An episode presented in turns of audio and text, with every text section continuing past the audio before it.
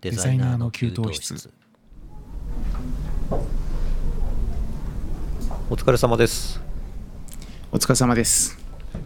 あの歌さんがデザイナーの給湯室のボードゲームを作りたいってああそうですよ、ねそうだそう だいう話をだいぶ前にいただいてて、言ってましたははいい、で僕ボードゲームには詳しくないんであの、ええルールルールっていうかなんかそのうんどういうシステムでゲームを構築したらいいかええ全く分かんないから、その、はいなんていうんですかどうどうなったら勝ちみたいなそのうんうん大枠を僕の方で決めてくれってはいはいはいはい歌さんから宿題 そうそうそうそをうもらっ て。言いましたもらってましたよねでなんとなくちょっと考えつつあるんですけど、あちょっとお聞かせくださですいかあのはい給湯室っていう名前になってるんで、チャンネルチャンネルというか番組名が、うんうんうんですよね、うん、あの うまくお茶を入れることができた方が勝ちっていうのはどうですかデザイナーがうんうまくお茶を入れた方が勝ちうんっていう感じですかね、もうデザイナーはあんま関係ない かもしれ ない関係ないなんかかそのカードのデザインがすはいごくデザイン性があればいいのかなと思って、うんうんうんうんそうそうそうお茶なるほどお茶組わカかりましたードゲームお茶組カードゲームはいなるほどちょっと考えときます、うんあのお茶組について詳しくないのでかなりリサーチしないとそうですね。まかあもしれない所詮 給湯室なんで ポットでお茶入れるのかもしれないです そうですね、はいお茶組でじゃあけど、うん、美味しかった方が勝ちみたいな感じですかねそうですかね。その温度なのか、ええ味の濃さとうか、んなんかいろいはいはいはいはろい基準はあるのかもしれないですけど、はいなんかそんなのもあるかなとか。えあはいはいはいあでもうちょっとあるんですけど、えええあうんお聞かせ、お聞かせくださいはい、あとは、えっとええこの番組の体としては、はいそのはい仕事中にあの休憩がてら給湯室に行って雑談してるっていう、あのはい体裁でやってるんで、はあいの仕事中に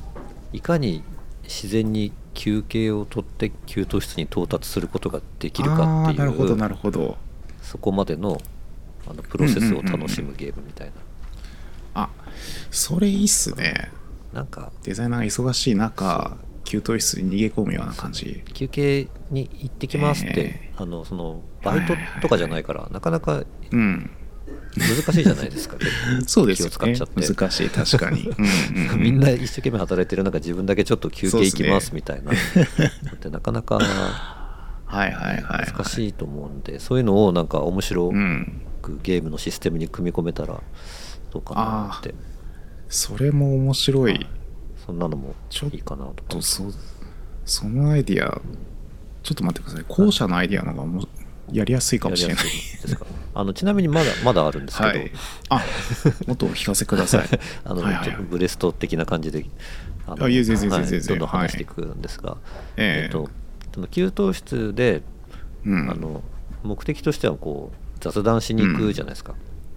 雑談が目的というか、うんお話が休憩になるみたいな感じだと思うんで、お話が盛り上がるお話を語れた方が勝ちみたいな、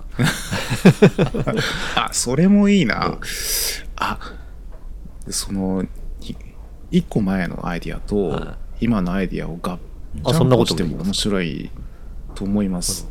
なん かね僕がやれなくはないと思いますよ単純に思ったのは、うんなんかそのデザインにまつわるお、うんいろんなお題のカードがあってそれを3つぐらい引いて、はいその3つでで話を面白くしてみるみたいな、あなるほど、うんっていうのがなんかシンプルワードワードを組み合わせるゲームみたいなそう感じですかねあちょっとでも難しいのかもしれないなとか思いつつ、うんうんちょっとその辺も考えてみようかなあでもねそうですね僕の思つ思いつかないアイディアが3つも出たあ本当です かそうゲームにあまり詳しくいいかもしんないないからゆえにちょっと自由にあ発想してみ本た当いやでも感じですけどいいアイディアですよちょっとそれをもとに一旦膨らませていただければなとはい思い ます、で最後うちお茶をうまく入れられれば勝ちみたいな、 そうい全部ミうッあクのス要素させるもうみたいまなく組み合わせると深みが出るかもしれないですね。ね面白いかもしれないですちょっねと一旦あのボールをそちらに歌さの方に投げるような感じで。ははい、いありがとうございますいやいいアイディアでしたあよかったです、うんはちょっと熟考して考えてみたいと思いますい。よろしくお願いし ます。はい、じゃあ本題行きましょうか。はい行きましょうはい。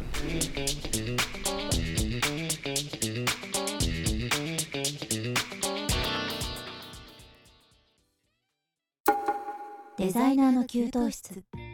改めましてこんばんはパチパチです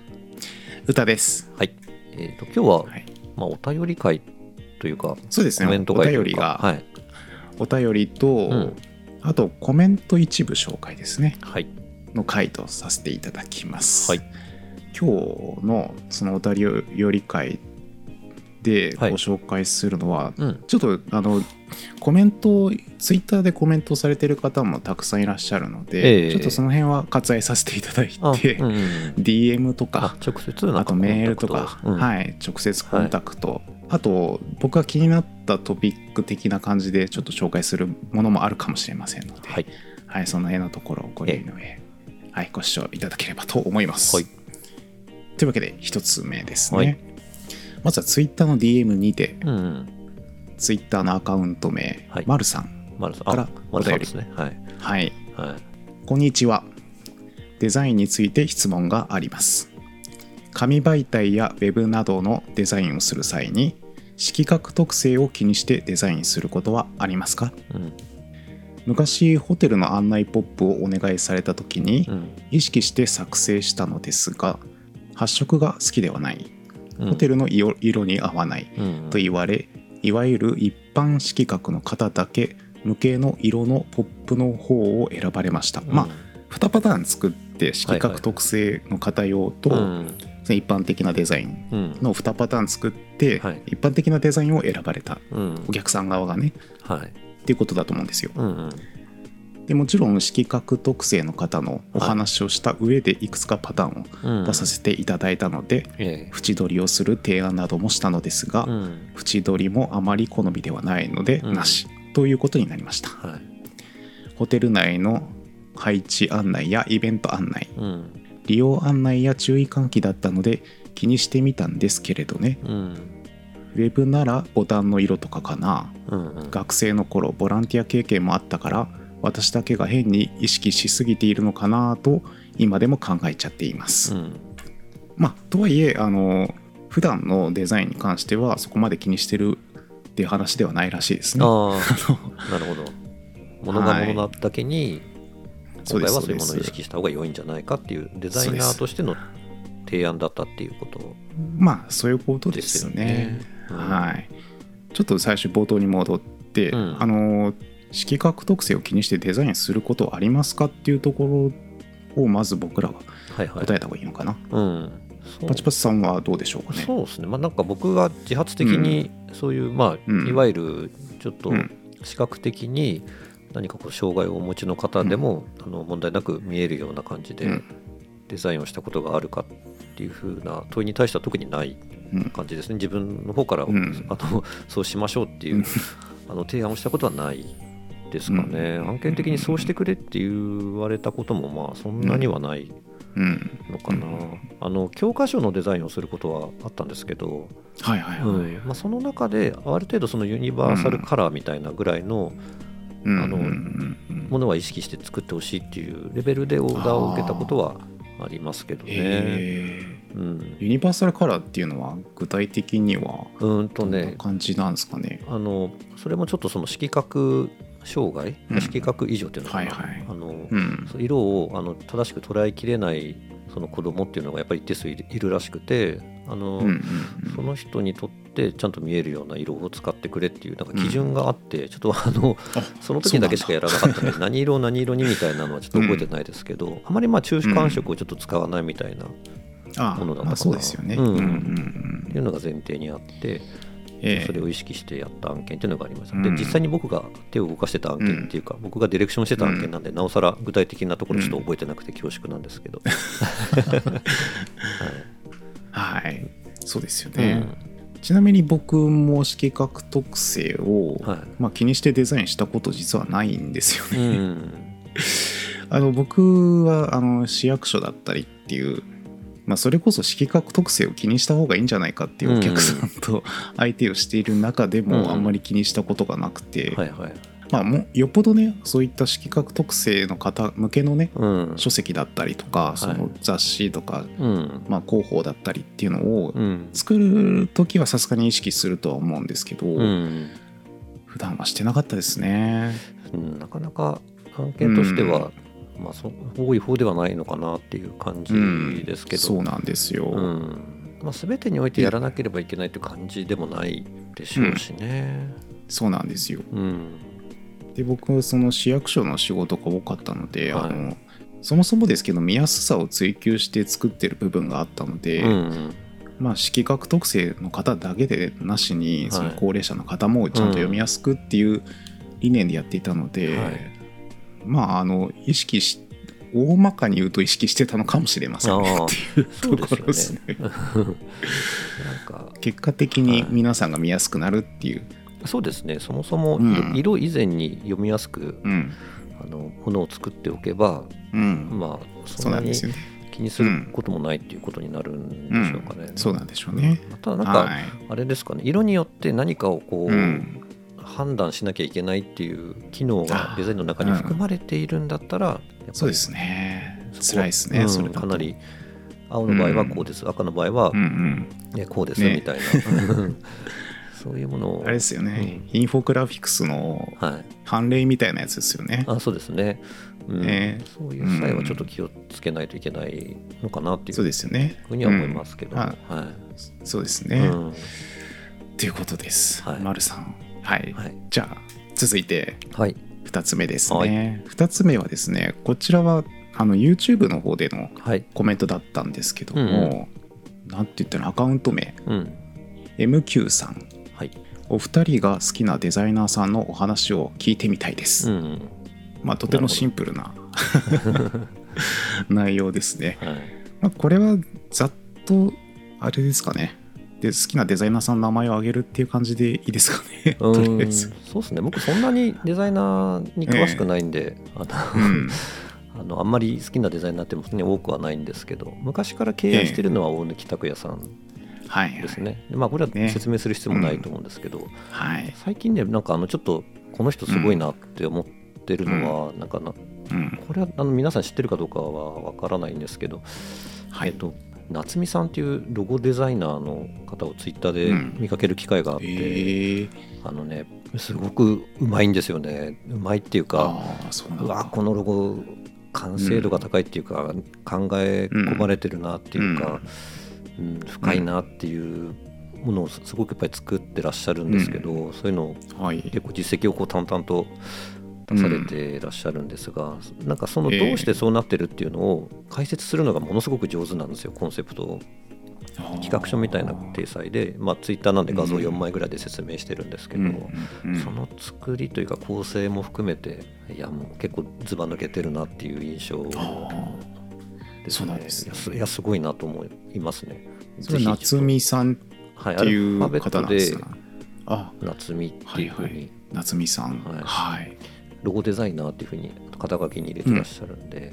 あなるはいほど、僕が紹介するまでもなくもう知ってるよって方も多いかもしれないですがえー、ツイッターで1.3万人ぐらいフォロワーがいらっしゃるんで、素晴らしい、 はいあの実績もはい、素晴らしそういですよデザイねナーさんでうん結構好きで、うんあの割と、はい僕にしては珍しくツイッターあまりやってないうんうんですけど、あの開くとちょいちょい見てるかなって感じですね。はいああ、そうなんですね、ちょっと概要欄に貼っときますね。そのリンリンクを。はい、以上ですかね。あそそんな感じです。はい。はい、じゃあ僕の方は、ちょっと僕の方も一人一人説明すると長くなってしまうので、うんお名前の方をじゃあはいお伝えしますね。まず一人目はですね、あの杉浦浩平さんっていうデザイナーさん、うん、ごこ存知ですかね。こは分かんないですね。わかんないですよね、はいあの僕が若い頃に杉浦浩平さんの作品集っていうのがあって、うん、それを読んでものすごい影響を受けたデザイナーさんなんですよ、うんだから結構お年の方で、はいもう現役退いている方かなあっそうなんですね。ていうぐらいなんですよはい今の若い方ではないんですうよ、ん、で2人目がですね、松田幸正さんはい、ご存知ですかいや知らないかな全然わかんないです ね。わかんないですね。この方ね、あの、アイディアって雑誌ご存知ですかね。うんうんアイディアって雑誌で特集されるほどの方で、うん、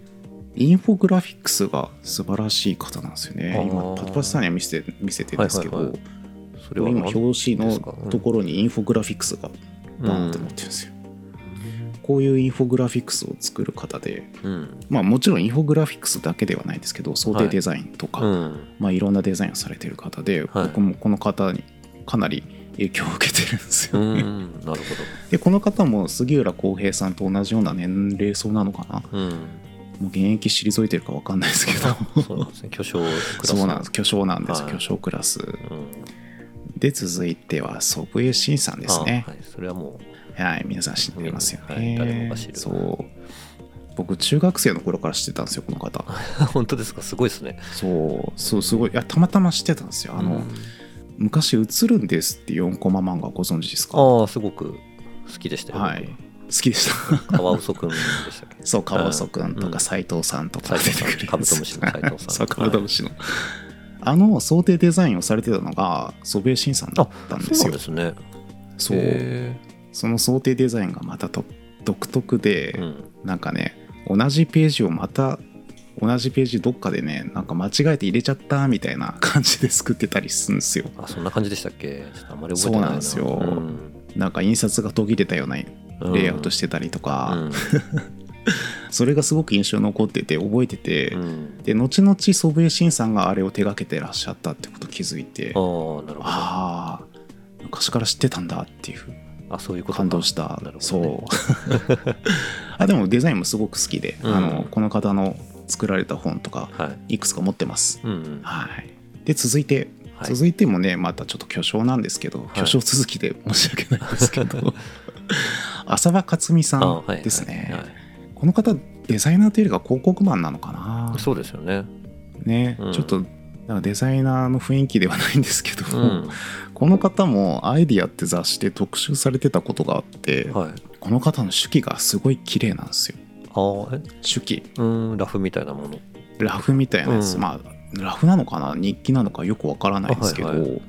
すごい綺麗でもうそれ自体がもうレイアウトデザインしっかりされてるんですよ、うん字も綺麗でうんうんちょっとそこに感銘を受けてしまって好きになってしまったって いうデザイナーさんなんですよなるねほどはい以上の4人ですねはいまあ4人、まあ、この他にも好きな方いらいっぱいいらっしゃるんです けどちょっと割愛させていただきますということではい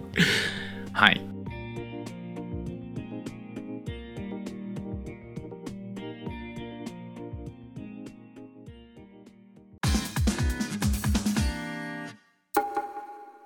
デザイナーの給湯室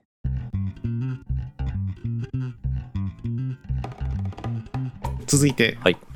ゆう尾形さんからメールをいただきました、はいい、つも楽しく聞いています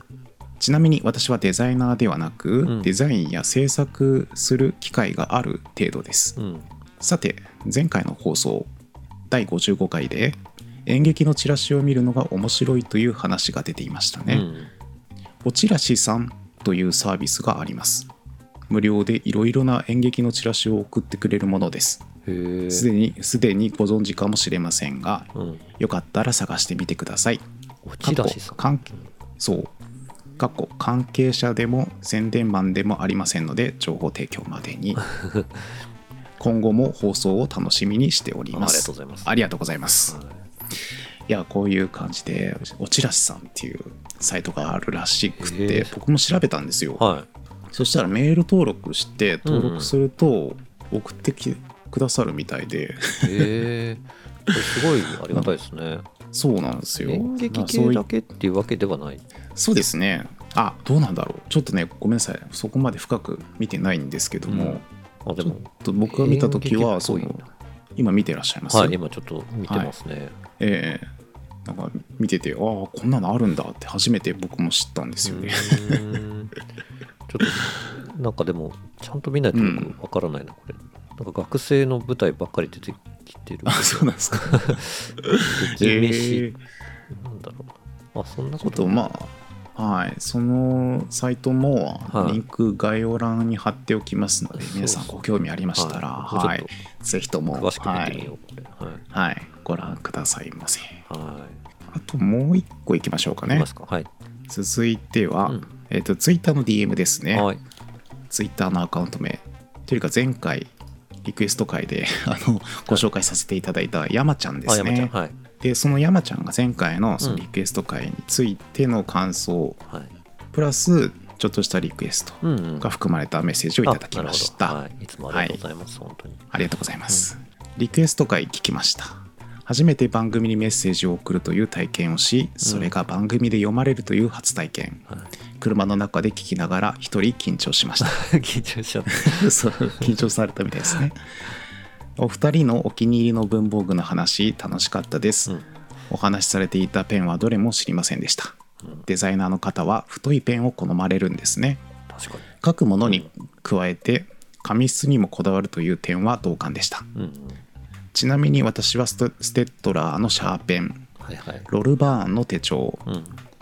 ラミーの万年筆をお気に入ああ、りでラす、ミー。はいはい。はい、もしよかったらいつのいつあすいませんちょっと感じましたね、はいもしよかったらいつかまた番組で取り上げていただければと思うのですがここからがリクエストですね、1つ目お二人の慣れ初めどうやって収録しているのかうん。 2つ目推しのフォント参戦推しだけどなかなか仕事上出番がないフォント参戦を教えてほしいですえっと2つ目はあれですよね第30回であれかなご紹介してるかあな初体でってすいかう、はい、書体のお話うをんまあそうですねしているので、はいはい、そちらをこうお聞きそうしでてすね。いただければわかるかな聞かれていらっしゃるかもしれないですそうけかもしれませんね、ど。はいありがとうございますありがとうございます。でですねこの山ちゃんさんはあれですようん。僕らの番組の全部聞いたらしいですよ すごい。感想したらしいです感想したんですね。そうすごいな。すごいですねあの結構です細かく、はい細かい変化がいろいろと あの、うん初期からあるかもしれないのでそういうそうなんですよ違いを楽しまれたかもしれないですね。そうですうね、ん 最初の頃は全然違うななんて思い ながら聞いてらっしゃったかもしれまデせザインんの話全然してないなってえーしてないそう時が結構ありましたから、はいでですね一つ目の質問ですかねお二人の慣れ初め、はいはいどうやって収録しているのかっていううのを、ん、ここだけはちょっとお答えしますか簡単そうに、ですね慣れ初め、はい慣れ初めはあれですかね僕の YouTube に歌さんがコメントをうんしていただいたっていうのが最初うのん、そうですねですかね。はいうんそういう間柄でしたね。お互いコメントをちょっとする中っていう。そうですね、感僕じでしたっもけ歌さんのそうですよチねャンネルにをすごく見てたんで、そうですね。 で僕もコメントしに行ったりとか、まあ要するうん YouTube 仲間って言ったらいいんですかね。そうですね、そのデザインっていうものに関して発信してるチャンネルがあんまりなかったんで、そうですよね。なんか一緒に頑張ってる感があって、なんか妙な親近感が最初からあったんです。 そうなんですよそう、僕も年齢一緒だなと思いながら見てましたよ、僕。それがまあ最初で、そうですね。はい、で、それで、何でしたっけ、本編に一緒に参加しましょうっていうお話を僕からお誘いしたのが、そうです、そうです。いそろいれろがきっこかけうです始よ。まるのがきっかけですうんよね、多分ね。それがあって。そうそううんそれがあって、最初、ボイシーに応募しようって言って、ボイシーは全然あ、そうだ。ね、うん抽選で全然ダ メで。まあ、2回しかまだやってないんで。 あそうなんですねあれけど有名な人でも3回ぐらいやらないとダメだと言われておりあま あ、そうすなのんで、だ。まだまだその挑戦したうちには入らないのかもしれないですけど、うんそんなこんなでラジオが始まったっていう感じですそうね、流れで。うんあ そうなんですよ、うんでどうやって収録してるかこちらはパチパチさんの方からご説明そういですねたしますかあはそいうですね基本的にはん Zoom で2人をつないでうんいるんですけど、あの音声は別撮りをしてそれぞれ別撮りをしておりまして、でそれを、えー僕がプレミアプロっていう動画編集ソフトで一つにうん組み合わせて、うんえーやってるっていう感じですね、んあのうん基本的にはそんなにこう、うんカットとかしせずにやってるんで、うんうんあの変な間とかがよくあるかもしれないですけど、うん はいそのリアルな感じも楽しんでいただければな とそうですねたまにバッサリ切ってる部分もあったりはしますけど、うはい、んはい、うんっていう感じでしたね、うんはいあどうですかねマイクの説明もしますあか、まあそういせうっかく細かい話は どこまで興味があるかっていう感じですけど、はい、ちょっとマニアックすぎるんで、わかりました、はいじゃあ省かせていただきます、はいまあ、あのそれなりにいいマイクを使って、あの収録したいなっていう欲がどんどん強くなってきてるっていうことだけ はお伝えしておきましょうか。そうですね、今回から急に音質が変わったと思あ、そうなんわれでるすのよで、ね。マイクマイ クを変えてみたので、ちょっとなんか雰囲気が違うっていうのがあれば、またぜひコメントで。ね、はい、前の方が良かったってお聞かせいいただけれうばことがあれば、もし そこを戻しますんで。はい、はいうんというわけで、まあ、この辺りにしときましょうか。そうですねあの他にも、まあ、いただいてはおりますけども、はいまた次回ということで、うんうんあのまた、たまったら、また、はいこのリクエスト会、お便り会をはい。またやりたいと思いますので、はいお待ちいただければと思います。はい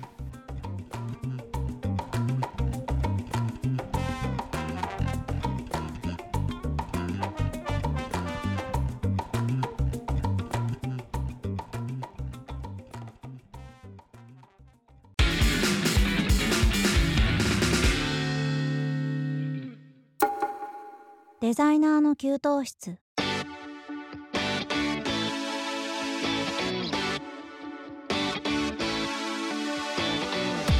はい、いかがでしたでしょうか今週のデザイナーの給湯室そろそろお別れの時間となりました。はい、というわけで、はい今日は、うんえー、といろいろといたいただいておりました、えーコメントそうでや、すねはい、お便りについてコうんメントしていくっていう感じはいの回でしたね、ちょっとあの、うんなんていうんですかねあの答え慣れてない普段あんまり答えられてない感がちょっと出ちゃった回かもしれないなっていうのがちょっと収録しながらなんかたどたどしい部分があったかもしれないんであの、まあ、その辺もあの親近感を持って聞いていただければうんいいかなとはい思いました。はい。というわけで、ちょっとお知らせがございましはていですね、えっと、先日、うんポッドキャストフリークスという大阪で開催されたイベントの方で、うんうんうん僕らのデザ級のコースターの方を無料配布させていただいたんですよ。かっこいいやつですね。かっこいいやつ。かっこいいやつって自画自賛みたいな。 いや、かっこいいやつですよ。はいで、そちらのうんデザ級コースターの方を今度はリスターの皆さんにプレゼントしたいなと思いまして、はい。あの Google ホームを作りました。あ、なるほど。Google フォームからじゃあ、はい、必要事項を記入していただいて、はい、はい。そうですね。うん。なので、その概要欄の方に Google フォームのリンクを貼っております。はい。あの実を言うとん、前回から貼ってるんです ああ、よ。そうだったんですね。そう気づいてる方は連絡するのかなわかんないですけど、 なので前回からも貼ってありますので、もしくはこの放送を配信される前に、 うんうん。あのツイッターの方であの発表するかもしれあ、ませんなのるほどでで、すね。はい、うんあの事後報告かもしれませんけども、ははいい、どしどしご応募ください。わかりました。これ、あれですおか、待ちしております。なんはい。全部で何名の方が手にすることができるんですかああ、ちょっとごめんなさい。数えてなかったです。あの、多分まあ、あの余裕はあると思いまあ、す。なるほど。はいまあ、なの今で、のはい。感じで言うと、えー送っていただければ、まあ、基本はもらえると思まあ多分はいっていただいてい大丈た夫だけると感じですね思います。ああの、足らなくなったら、あの、すいません、先着順ということあで、わかりました。はい。まあ大丈夫で申ししょう訳ございませんけど、はい。はい。というわけです。はい。はいわ。かりました。はい。えーデザイナーの給湯室では皆様からのご意見、ご感想をお待ちしております。えー、Twitter の DM や YouTube のコメント欄などからどしどしお寄せくださいませ。えーまた、ハッシュタグ、デザキーをつけて投稿していただければ、リプライやリツイートをしに参りますので、お気軽に投稿してください。えーまた、今年はデザイン、えーデザキュー1周年を記念して、えー毎月月替わりのスマホ用壁紙をプレゼント中です。えーデザイナーの給湯室の Twitter アカウントもぜひチェックしてみてください。えー次回は3月23日木曜日21時頃お耳にかかります。本日もありがとうございました。お相手は私パチパチと歌でした。バイバイ。バイバイ。